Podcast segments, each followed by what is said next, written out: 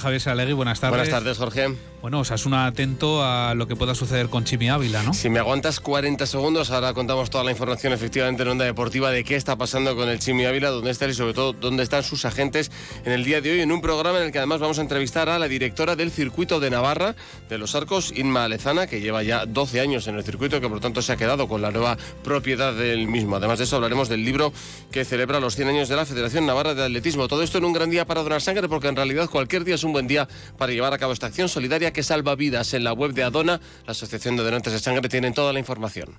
Hasta las 3 de la tarde les acompaña Javier Saralegui en Onda Deportiva. Hasta aquí llega la información de Navarra. Buenas tardes. Navarra en la Onda. Javier Saralegui, Onda Deportiva. Pues los agentes del Chimi Ávila están hoy en el Benito Villamarín, hablando con la entidad verde y blanca para alcanzar un acuerdo mm, para un posible futuro contrato entre el Chimi Ávila y el Betis. Pero antes tiene que haber un acuerdo entre el Club Atlético Osasuna y el Real Betis Balompié. ¿Y Osasuna qué va a hacer? Esperar. Esperar porque, entre otras cosas, eh, la oferta actual es insuficiente, no llegaba a 3 millones de euros, la única que ha habido, y porque el Betis ya tiene un acuerdo con el Botafogo de Brasil para traspasar del Betis al Botafogo a Luis Enrique por 16 millones de euros fijos y cuatro en variables. Osasuna quiere que se produzca esa operación para entonces decir, hombre, un poco más de tres, pues igual ya vais a poder ofrecer, ¿no? Por el Chimi Ávila, que es uno de los mejores activos que tiene el Club Atlético Osasuna. En esas está eh, Osasuna, el Chimi y sus agentes. A las cuatro y media, entrenamiento a puerta cerrada en Tajonar. A las seis, conferencia de prensa de Yago Barrasate, que va a quedar totalmente eclipsada a nivel nacional por la de Xavi. Pero nosotros no se preocupen que en la brújula ya les contaremos, tanto la brújula de Navarra como la brújula de Radio Estadio, la información de Osasuna y de Yago Barrasate. ¿Conoces el desafío Overtrails Adventure? ¿Te gusta pasear por la naturaleza? ¿Te gustaría disfrutar de un descanso activo en familia? Turismo y deporte van de la mano para conocer seis parajes únicos de nuestra tierra, nuestra historia, tradiciones y gastronomía. El desafío Overtrails Adventure es el evento turístico deportivo para disfrutar en familia, con amigos o solo durante seis fines de semana de abril a noviembre. La fuga de Ezcaba. Ruta de las bodegas y Camino de Santiago. La vuelta del patrono. Las golondrinas Valle de Roncal. Trilogía de Bastani. La Ribera Huerta y Bardena. Conócelo y apúntate en la web desafíovertrisadventure.com. Presentamos algo grande, enorme, grandioso, colosal, gigante. Presentamos un sub pequeño, un Volvo a lo grande. Volvo X30 eléctrico puro. Nuestro sub más compacto. Visítanos en Navarsuecia, en Noain y en navarsuecia.com. Hoy vamos a hablar de deportes del motor en este Onda Deportiva. Vamos a hablar del circuito de Navarra, porque ayer la empresa propietaria Motorsport Vision anunció una gran remodelación del trazado del circuito de Navarra en dos fases. Y con tal motivo nos ha parecido muy interesante charlar con Inma Lezana, que es la directora del circuito, con quien todavía no habíamos tenido el gusto de, de hablar. Hola Inma, ¿qué tal? Buenas tardes. Hola, buenas tardes. Buenas tardes. Y es que hace ya pues algo más de un año que Motorsport Vision se hizo cargo del circuito y en ese proyecto eh, continuó Inma Lezana, que ya estaba en el staff del, del, circuito. ¿Cómo ha sido este año de la mano de Motorsport Vision en el circuito de Navarra, Inma, este 2023 pasado? Pues la verdad es que ha sido un año muy, muy bueno. Eh, bueno, como ya, ya sabréis, el, en noviembre de 2022 el, el grupo inglés Motorsport Vision adquirió, adquirió nuestro circuito ya tienen otros seis circuitos en, en, Inglaterra y tienen proyecto de otro en, en, Francia, ¿vale? Entonces, bueno, la verdad es que es un grupo muy experimentado. Toda la plantilla que formamos parte del circuito estamos aprendiendo mucho, es otra manera de gestionar y la verdad es que están invirtiendo mucho también en el circuito. Bueno, mm. como ya, ya visteis, Ayer, ayer lanzamos la noticia de, de, cambio de parte del trazado, se está reasfaltando también parte. El año pasado también se hizo una gran inversión a nivel de, de infraestructura de edificios. Y bueno, la verdad es que queremos poner el circuito de, de, Navarra en lo más alto, donde se merece. ¿Cuál es un poco el proyecto que, que tenían los dueños de Motorsport Vision cuando vieron y cuando decidieron que les encajaba en su, en su proyecto y en su grupo el circuito de los arcos? Bueno, la verdad es que Jonathan Palmer cuando vio el circuito se quedó impresionado por el nivel de la instalación. Uh -huh. Esto tengo que decir que les pasa, les pasa a los clientes cuando vienen. Me gustaría, la verdad, animar a todo aquel que nos esté escuchando que en algún momento se acerque, se acerque a ver estado de instalación que tenemos en los arcos. Y bueno, pues cuando vieron el circuito vieron un gran potencial en él. Vieron que, bueno, que era una instalación de primer nivel, eh, fuera de lo que son sus fronteras en España, con una climatología pues mejor de la que ellos pueden tener ahí, pero sobre todo eso, vieron que era una instalación en la que se pueden realizar infinidad de eventos. Eh, bueno, de hecho, ahora en abril tenemos las British Superbikes.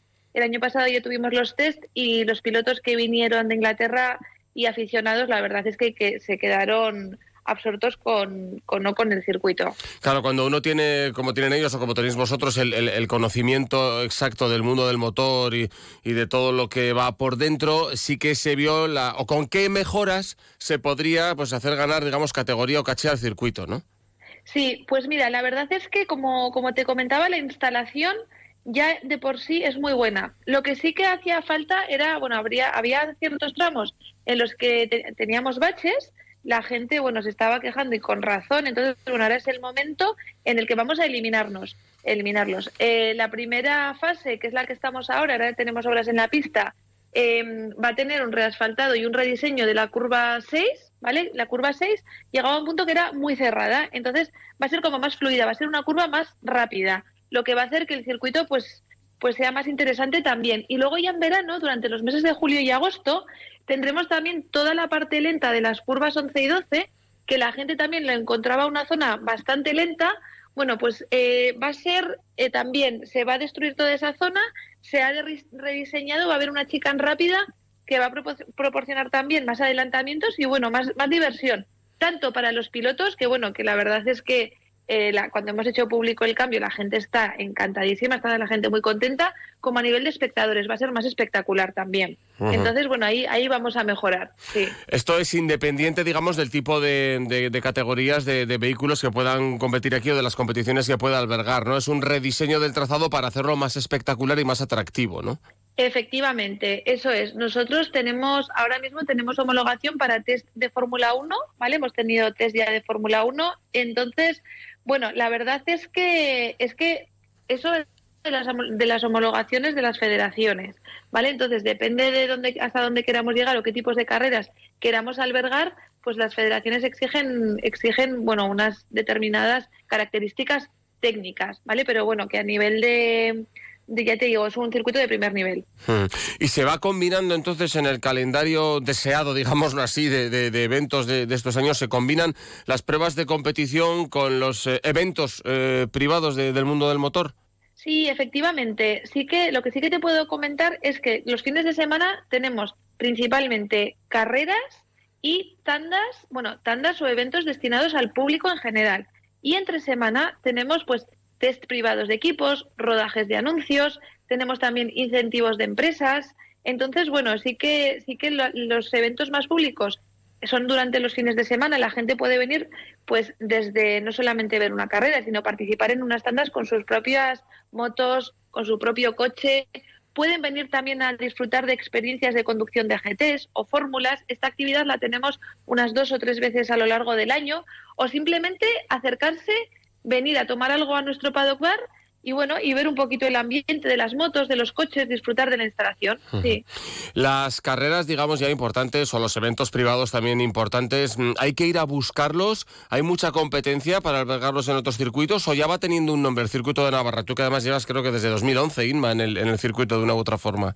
Sí, eso es. Yo llevo desde, desde 2011. Pues mira, la verdad es que nosotros ya tenemos nuestro público, pero siempre tenemos la inquietud de traer nuevos campeonatos, de traer nuevos clientes.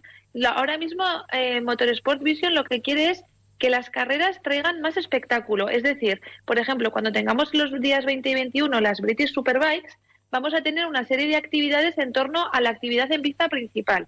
Es decir, vamos a tener una exhibición en el área off-road, vamos a tener también un piloto, Emilio Zamora, de stand, entonces lo que buscamos es la, como la diversión para todo el público, es decir, que no solo vengan aficionados al motor, sino que puedan divertirse en diferentes áreas también.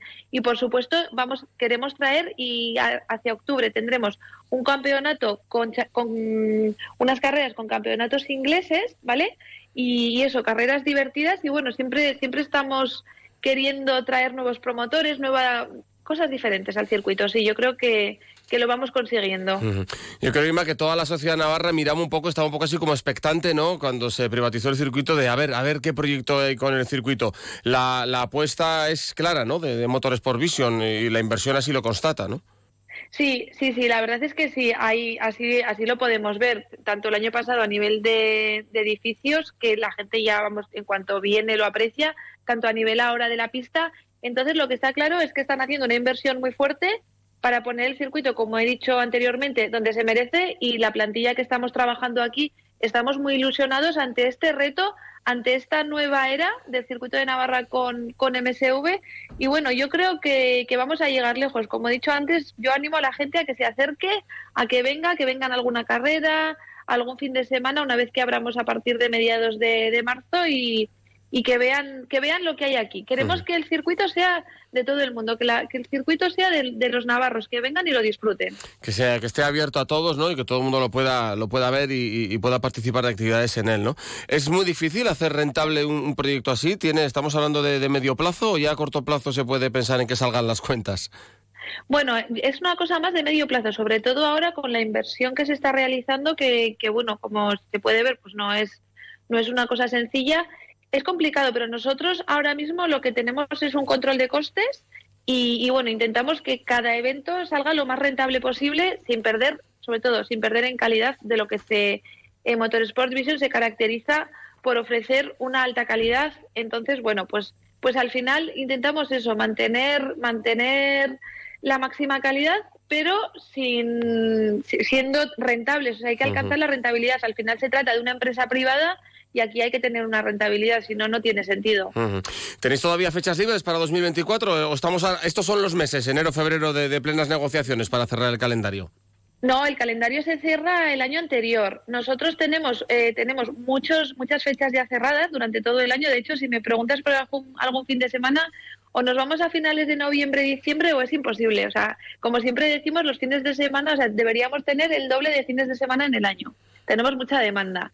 Y durante, entre semanas sí que hay meses que los tenemos completos, pero hay otros meses que sí tenemos disponibilidad. Y sobre todo también depende, depende de los eventos. Porque hay eventos que te quieren la, o lo que es el circuito en alquiler en exclusiva para ellos, pero otros eventos son combinables. Por ejemplo, si tenemos un test en la pista principal, podemos albergar un incentivo de empresa en el karting, en las salas que tenemos, en la pista deslizante.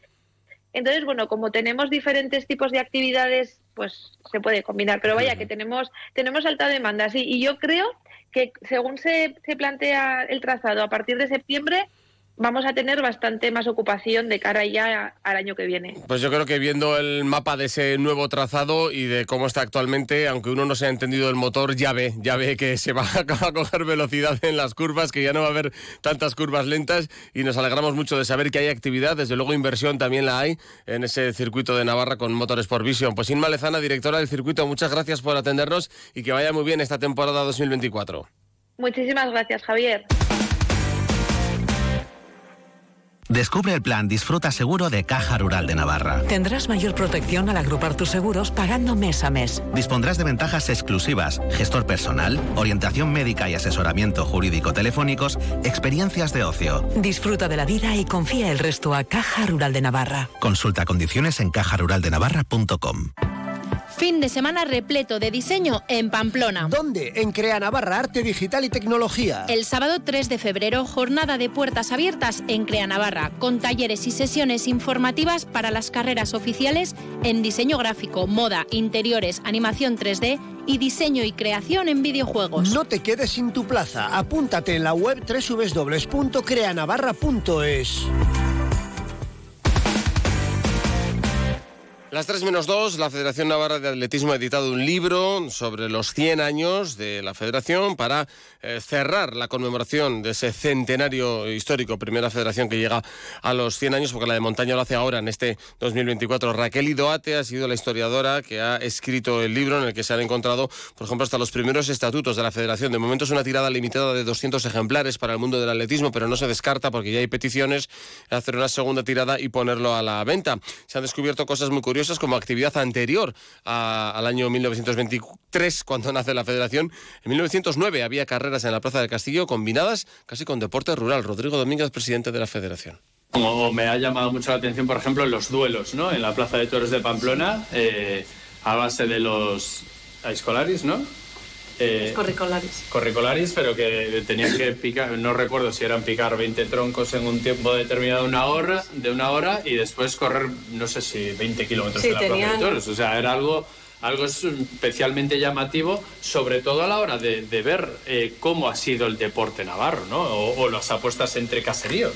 Sí, Digo, sí. Que, que me parece, bueno, se jugaban eh, barbaridades ahí en, en esas apuestas, ¿no? Entonces yo creo que, que realmente eh, ilustra mucho cómo fueron aquellos inicios, especialmente a la hora de que, claro, fuimos los primeros en estamentar, ¿no? En, en poner unas normas y demás. Y cómo no se dedica Hay eh, capítulos sobre los jueces, sobre el deporte femenino, que ha sido muy avanzado y muy, muy precoz en la Federación Navarra de Atletismo, sobre los Olímpicos Navarros, sobre las marcas, las mejores marcas, en fin, la historia recogida en un libro de los 100 años de la Federación Navarra de Atletismo. Terminamos, son las 3 de la tarde, más deporte a las 9 menos 10 en la brújula de Radio Estadio Navarra. Son las 3 de la tarde.